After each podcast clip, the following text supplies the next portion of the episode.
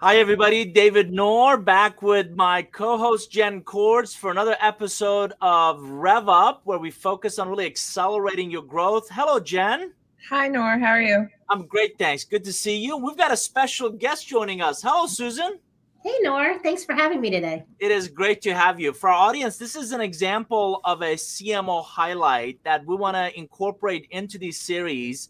And the intent is not just to hear from Jenn and me, but really practitioners who on the front line on a daily basis get RevOps, get the impact and the value of it, and they're implementing it. And they're really deploying their assets and resources to be much more intelligent, much more engaging in how they engage their customers, their prospects through that buying journey. So if you don't know anything about Susan, I've never heard of her or her company, we're going to start macro, go a little micro. Susan, how about an introduction with your professional background, kind of where you've been, what you've done, and how you've gotten here? Sure. So I've been with Query AI for about 8 months, and prior was with another cybersecurity company called Mindcast, where I led brand strategy. And then kind of backing up from there, spent about 10 years with Optiv Security, which is a powerhouse in the security solutions marketplace. That was really cool because I had the opportunity to do so many different things while I was there, including build that brand by bringing together two $750 million companies to create a new company. That's fantastic. Nice. And so can you give a quick overview for our audience of Query AI's product and then also sort of the ICP that you're going after? Absolutely. So in the cybersecurity space, actually, I was thinking about this morning. It's not so different than what we deal with revenue operations. In the cybersecurity space, the average enterprise has somewhere between 50 and 75 discrete cybersecurity tools in their environment. And much of the data collected by those tools is very siloed. So it's really hard for people to actually have a full purview over everything going on in their environment. And that data is really making it hard for organizations to get a timely view on their security risks. So for Query AI, our platform provides real-time centralized access to that decentralized data so that organizations can accelerate their cybersecurity investigations and more efficiently respond to threats. And in terms of ideal customer profile, who is it the CISO or who's the target audience you're trying to engage? So the personas that we target are security operations leaders, so managers, directors, and anyone who would lead the security operation function, and then as well as the CISOs. And then I would say the users of our product are actually the security analysts. And last question, who competes in the space? Who else do you guys see in your opportunities? Who else says they might do similar things? So that's a really good question. The historical approach to what we do has been about centralizing data. So there are a lot of SIMS, which is a technology used in the cybersecurity space, and organizations that have built that technology over time that has centralized that data. Our big differentiator is that we don't require people to centralize data to have access to it. There's really nobody who is doing it the way we do it today. Got it. So how did you first hear about RevOps, and what does it mean to you and its importance within an organization? So RevOps to me is a somewhat relatively new concept. Every organization I've ever worked at or with has had disparate operations teams, which is where I was thinking about the connection between what we are striving to fix in the security space and what RevOps is sort of working to fix as well. So what I've experienced in my career is a marketing ops team, a sales ops team, a business intelligence team, and each of those functions has been siloed, with each operations specialist having different priorities, goals, and incentives. So therefore, the coordination has often been challenging from what I've seen and experienced in my career. So to me, revenue operations is about developing and implementing and executing on an end-to-end strategy that delivers revenue growth faster, and really serving as that central function for all of the revenue generating business units sales, marketing, customer success with the customer at the middle of that process. Love that.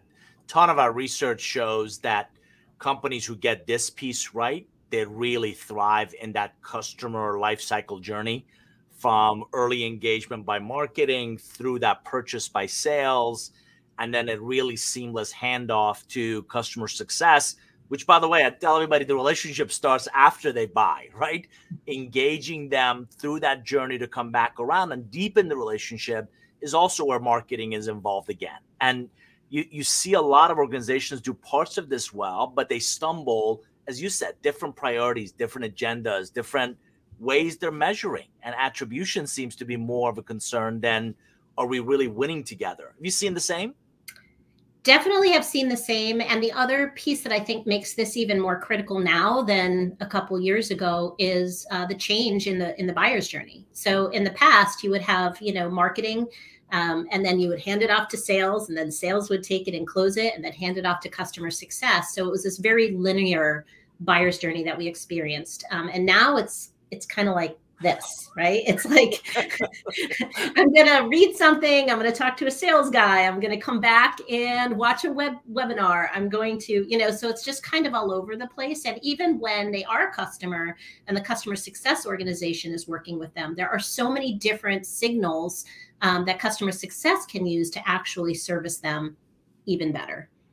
For our audience, if you just joined us, we're live on Facebook, LinkedIn, YouTube, Twitter. You're listening to Susan Valancourt, Chief Marketing Officer at Query.ai.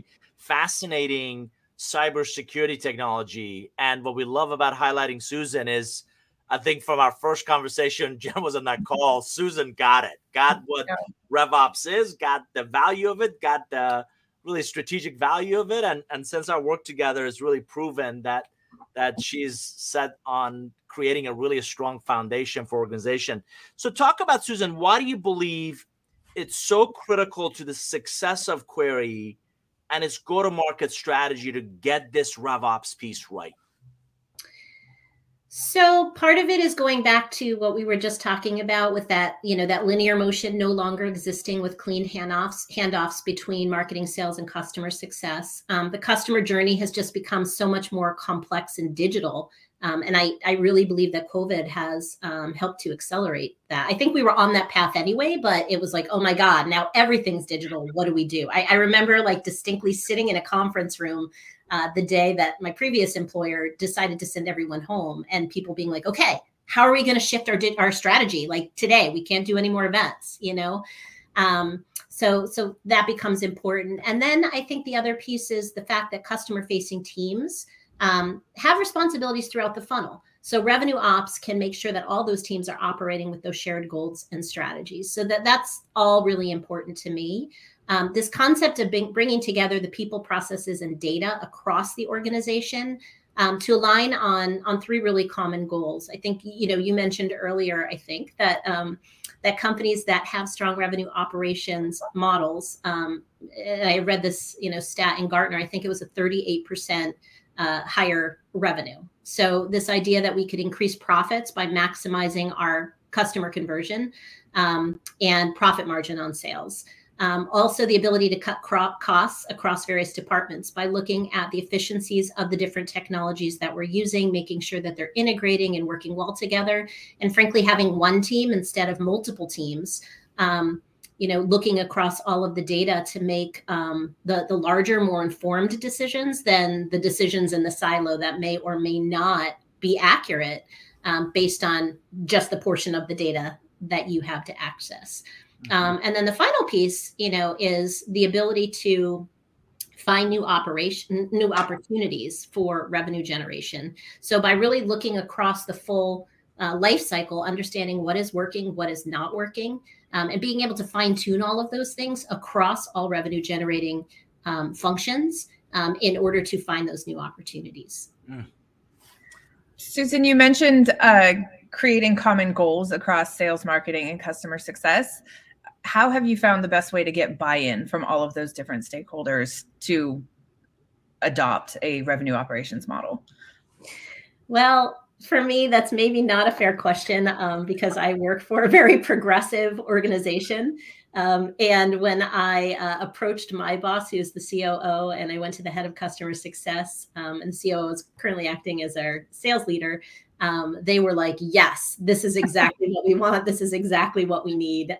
So honestly, it has not been hard to gain the buy-in because I think everyone in my organization sees the value that it will bring. In the March Madness vernacular, that's called a layup. That's just like, here you go. Would you like that in paper or plastic? So think about a more complex, or think about a more, you hate to say it, territorial kind of an environment where, listen, this is my box. Don't mess with my sandbox. And yeah, I'm gonna nod yes, yes, yes, but I may not play nicely with others because I'm focused on mine. How do you get buy-in there? How do you get them to see that this is more than just us and them? It's really a we. Are we either going to win together as a we, or we're going to lose together as a we? I mean, that's a great question. I think it really depends on the organization. There are some where I just think the personalities that run some of those functions just want to do what they want to do and own what they want to own, just being really transparent. And then I think there are other organizations where people understand that you're one team, and the best way to reach the goals that you want to reach is for everybody to be operating efficiently, keyword, together. So really being able to help them understand that, revenue ops can help with alignment, bringing together everyone for those shared goals to reach the business objectives, creating some simplification by, removing the conflicts, so maybe going to those other leaders and saying, we have conflicts in these areas because of the silos that we have. This will help us increase communication and data. When we go to the board, the marketing leader and the sales leader will now have the same numbers, so there won't be any disconnect. And the story they'll be telling is exactly the same, even though there's lots of board prep. It's not going to be a stretch because we're all working from the same, hymn sheet, if you will. And then the other piece is the accuracy. I think for sales leaders, the ability to more accurately forecast, because what's coming, and I just think, create some great synergies. So maybe it's those conversations, and that's sort of ties into the here's what's in it for you. Right. Right. One of the things that we really appreciated in our early conversations with you and your team was that you're really trying to establish a great, consistent, solid foundation. And early in the process, we haven't had to come in and clean up a lot of things. We're setting them up right from the onset. So you guys, Query just raised its, Series A round. So you're early in this journey and really taking the product out to market and engaging folks. At what point do you believe centralizing RevOps and really standardizing on that versus the marketing operations and sales, the individual ones, make sense? Is there a point in the life cycle? Is there a point in the funding round? Is there a right timing to do this? I would say as early as possible. To me, it's easier to build something the right way from the beginning than to go back and retrofit it. I've been part of larger organizations. And again, as I was thinking about coming on this show with you guys, I was thinking about, like, gosh, when you're a behemoth organization, how do you then take all of these functions and years of legacy processes and equipment and these large teams that you have? I mean, that's a much more difficult shift than, and to their credit, like this capability, the technologies that we use, like all of these things were not around when a lot of these teams were building. So my answer to that question is, for me, as early as possible. So we got our Series A funding. We realized that we were having, a difficult time really being able to forecast, being able to understand what was working and what was not, because our systems weren't optimized, they weren't integrated. And, set it up right from the beginning is how I feel. That's fantastic. We were recently just talking to another prospect, and they did mention that in their past lives, they've also experienced where you've tried to shift or migrate from one system to another. And it usually ends up costing double, sometimes triple. You have to run things in parallel. So I'd agree with you that setting it up early from the get-go is most beneficial. And so when you are setting something up, like how intimately involved do you specifically get in with the design, the governance, the functionality of the tech stack? Or is it more like the goals and outcomes that you're focused on? For me, it's more the goals and outcomes.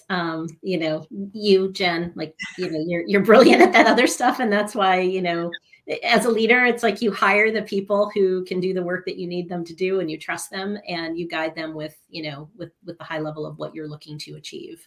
And I'm really, really thankful that I don't have to be in the weeds trying to figure all of this stuff out. Yes, it's helpful. Right. So that's a sign of a great leader, right? Stick to your knitting and then hire really well. Right? So let those that are, you know, just wired to do that part. And Jen and her team are fantastic at that. So how will you and your executive staff measure the success of RevOps? What does that success look like to you? How do you guys talk about it? What are you looking forward to? So what we're looking for is a complete end-to-end view of our market-facing motions. You know, so starting, you know, kind of at the beginning with marketing, like I really want to understand what marketing programs are working, what is driving interest, you know, where are we seeing some really great inbound? How fast are those opportunities moving through our marketing and our sales stages, ultimately into conversion? So to me, those are sort of the table stakes. And then, you know, moving on in the future is really being able to make some low variance forecasting efforts and making sure that our time to respond on our SLAs across the business are, you know, we're meeting those SLAs. So efficiency across the business, our ability to see what's working and what's not, which ties to efficiency, and then the ability to support all of the different functions to effectiveness. I don't think there's anybody who's going to say, no, thank you. Not interested. What you just discussed, just not going to fit here. But it's interesting. Jen and I see this all the time. We talk to, and you hate that back and forth, right? So marketing, hey, we're sending leads over, but sales is not touching them. Sales, the leads I'm getting from marketing aren't exactly ideal, and I'm being kind when I say that, right? So how have you resolved that scenario? How have you resolved, right, avoiding that, again, us and them and that friction back and forth by kind of getting everybody on the same page? What you just described is so very typical of so many organizations. Like marketing just generates leads, you know, and sends them over the wall to sales, and then gets mad because sales is not following up on them. We've done all this work and you're not following up, you know, so it's maybe thousands of them. And then sales gets mad because, to your point, they're like, these are junk. I can't do anything with them and you're wasting our time.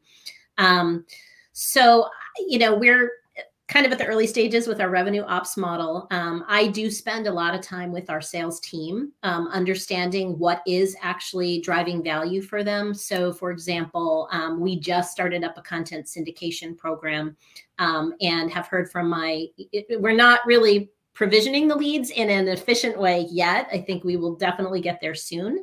But connecting with and having open and honest conversations literally on a daily basis with my sales team to understand, you know, what is working. Like, for example, on this content syndication, they're really happy because they're warm. You know, we're not doing lead scoring yet. We're still really early in the process.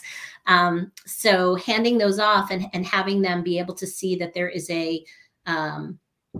there's a trend that exists, that's giving them meat. So we do a lot through our partners, through solutions sellers, and it gives them something of value to go to partners with. And so I think that's also the name of the game, like really understanding where the value is that we're bringing so that they can then go to outside sources to get, you know, to get additional value.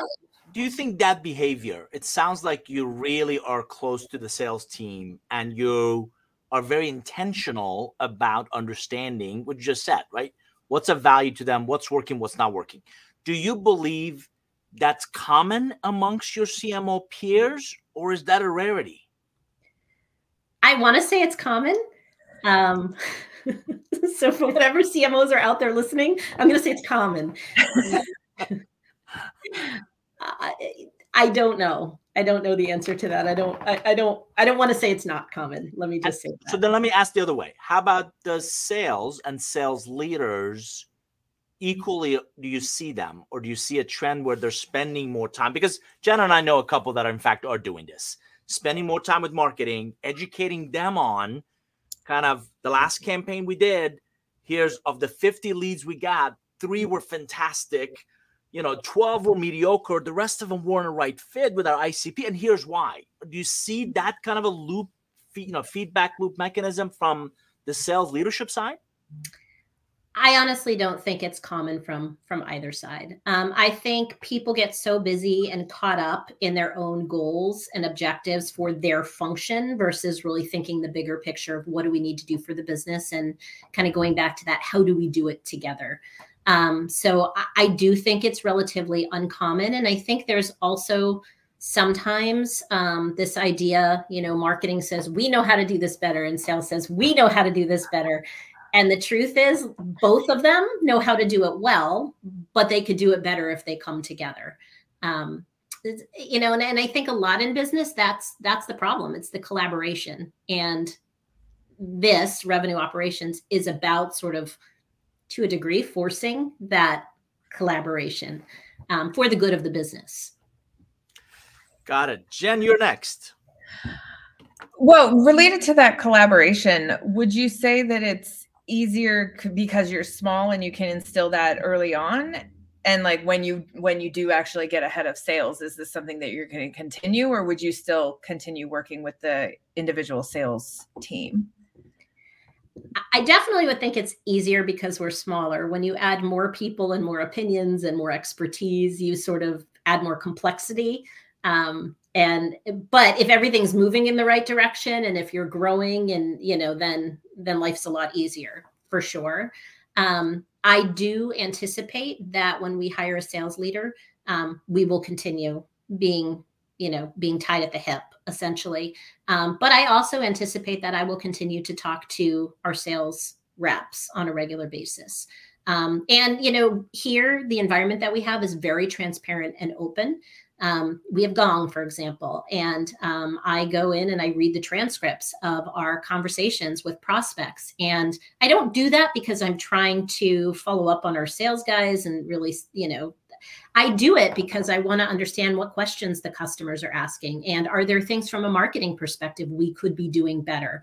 I checked out a prospect call a couple weeks ago, and I had this big aha moment in the middle of the call, as the prospect was not understanding really the very core of what our technology is built to do.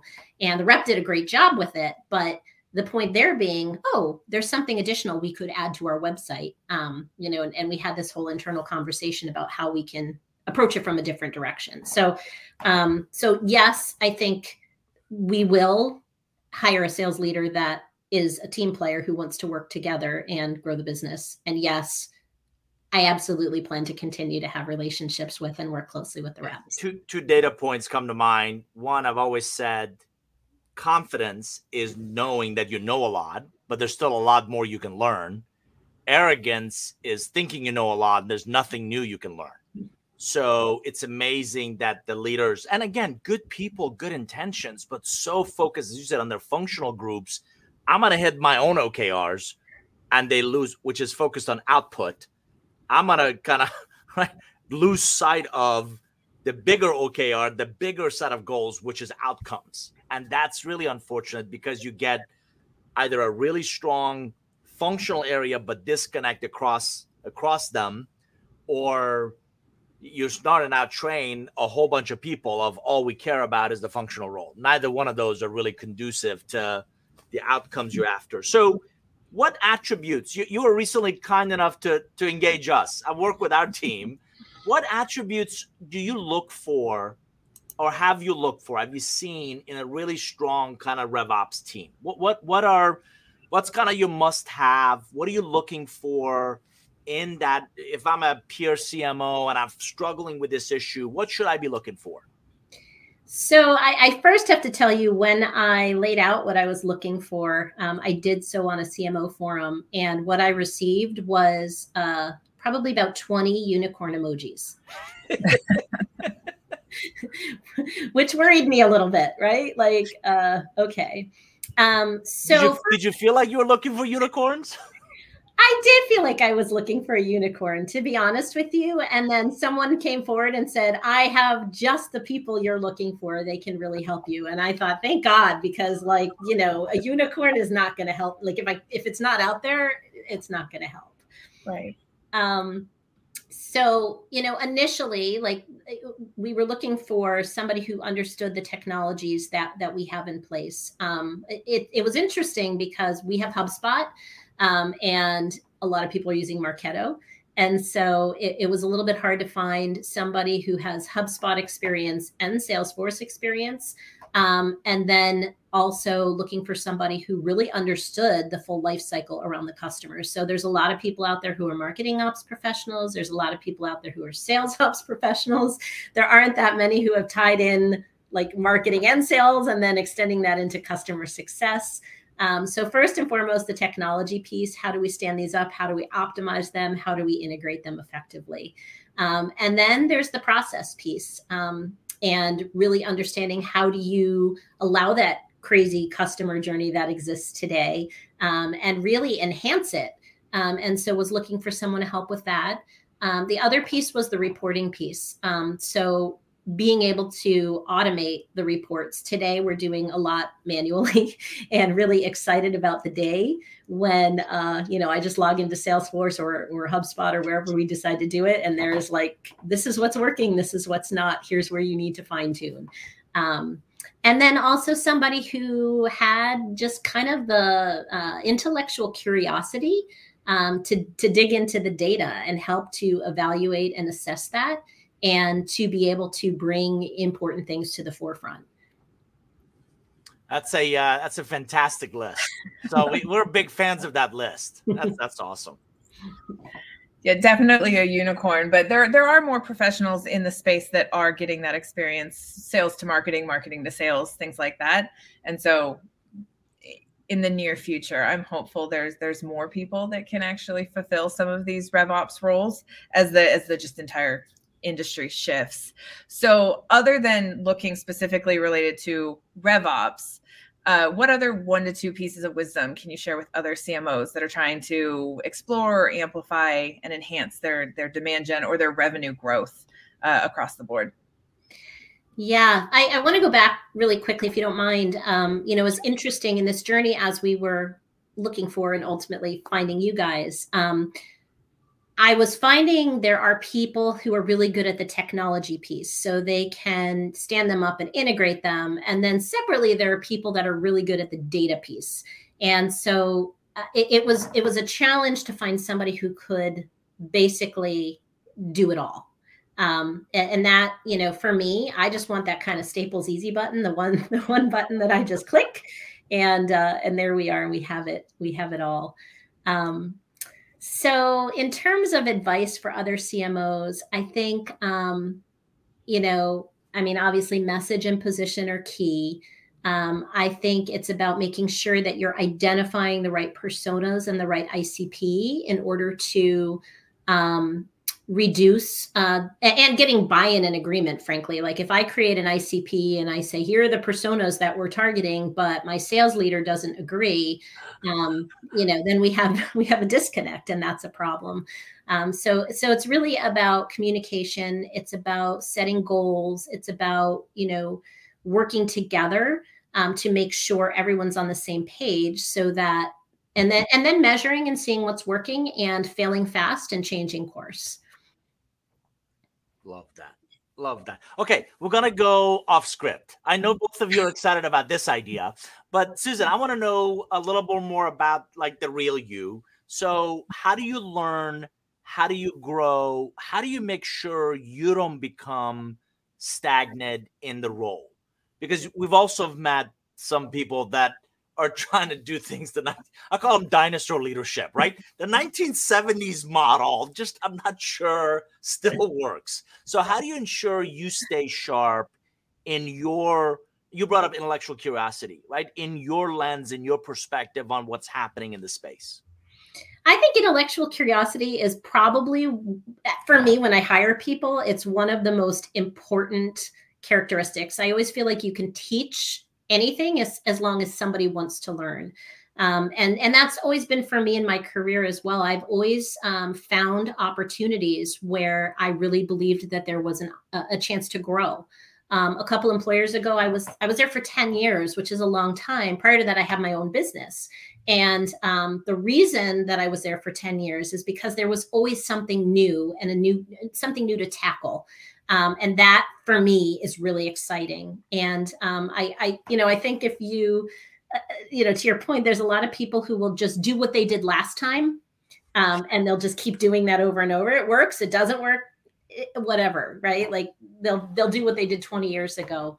I'm constantly reading, I'm constantly talking to people.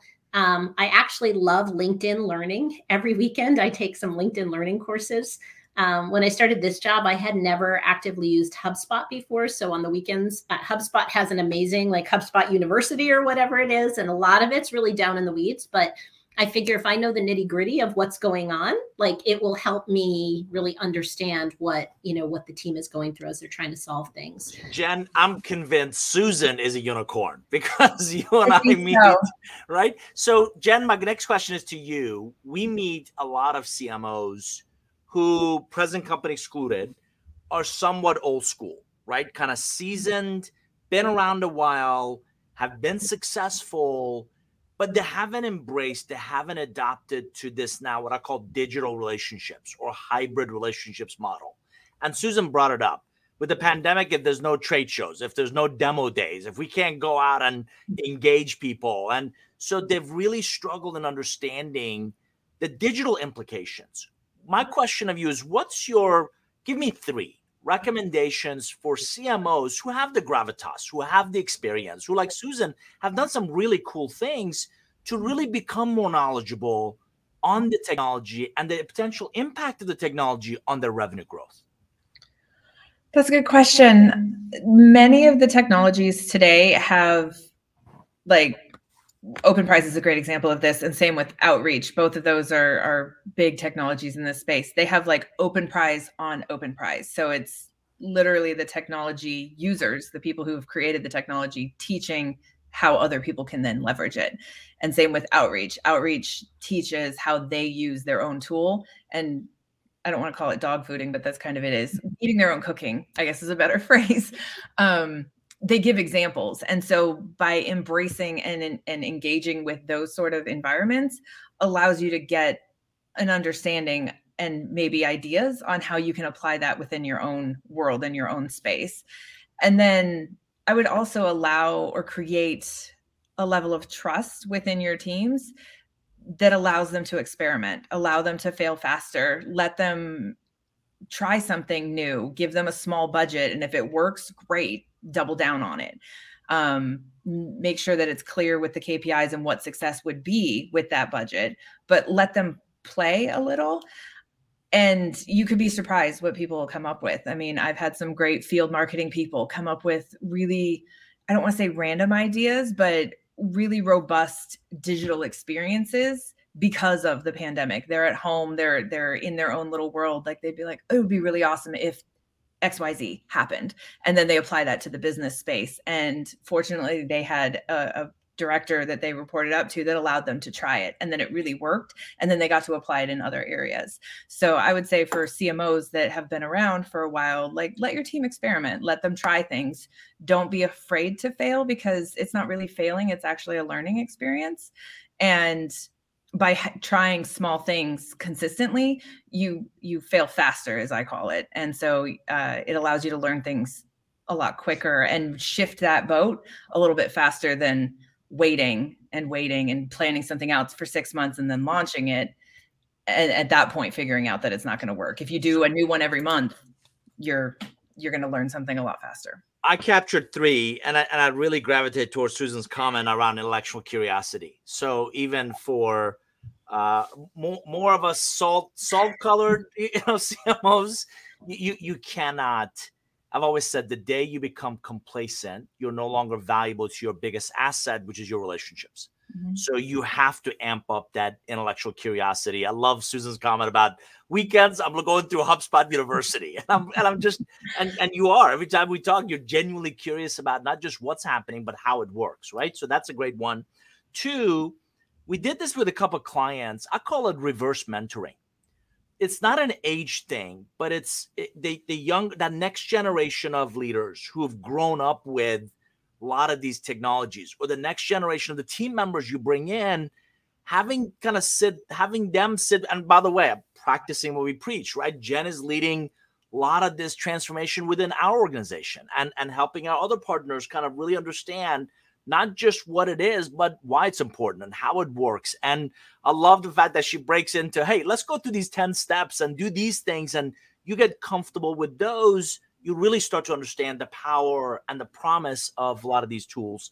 So think of reverse mentoring. The last one is something also Susan mentioned, which is your relationships. If you build and nurture relationships with a set of CMO peers you like, you respect, you trust, you can always go on a listening tour. Go ask them, what are you seeing? What are you hearing? I love that Susan reads a ton and talks to people, and she probably will get more insights from them than a whole bunch of, shady websites or a whole bunch of people that have no clue, that because they're, again, peers that are struggling. You're not alone. There are a lot of people that are struggling with similar area that I think you can learn and grow from. So Susan, I love this question. I almost ask every executive, top one or two pieces of advice you would give Susan 10 years ago, 20 years ago? Oh, that's a tough one. I'm going to say, one, I'm pretty hard-headed and quick to make assessments. So 10 years ago, 20 years ago, I would say be a little bit more tolerant and a little bit more patient. Something that I've worked really hard on, and let things play out. And then the other piece is I am admittedly a workaholic, and I think it's really important to have a work-life balance, because you actually, what I've learned is you do better work when you take better care of yourself and take the time off. So I think that self-love and that, as corny as that sounds, right? Self-love, and that work-life balance is really important to be your best self in everything that you do. Jenn, I'm going to give you final comments, insights, anything you want to share before we wrap up?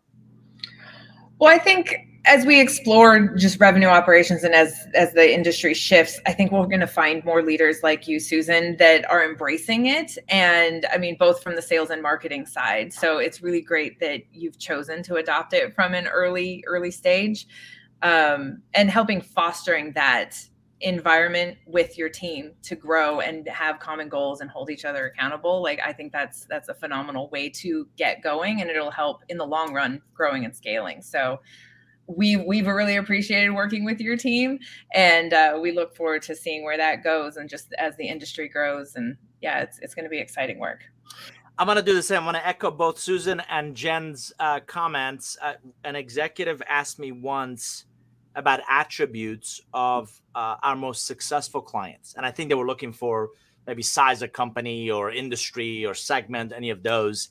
And the more I thought about it, the more I came back with one answer: visionary leaders. Visionary leaders who understand that the best version of both themselves as individual leaders, but also their organizations, is still ahead. And it's a journey from now to next. And you don't have to have all the answers. You just have to surround yourself with exceptional people who demonstrate a vested interest in your success. So on behalf of my co-host, Jenn Cordz, Susan, thank you for being our guest. Great to have you. Great to have your insights. And as Jenn mentioned, we love working with you and Andrew and the team, and look forward to some great things between us.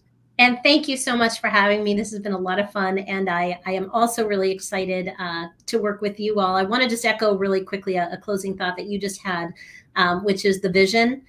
Sometimes it's scary because you don't know how you're going to get there. And then you find people like you guys and you're like, aha, okay, it can happen. And that's really some of the exciting stuff. So thank you guys for that and for helping us get where we want to go. Our pleasure. For our audience, this has been another episode of Rev Up. We are typically live on Tuesdays, 11 Eastern. So check out norgroup.com/RevOps for more details. Again, on behalf of Jenn Cordz, my co-host, thanks for joining us. We'll catch you next time. Thanks, everybody. Take care.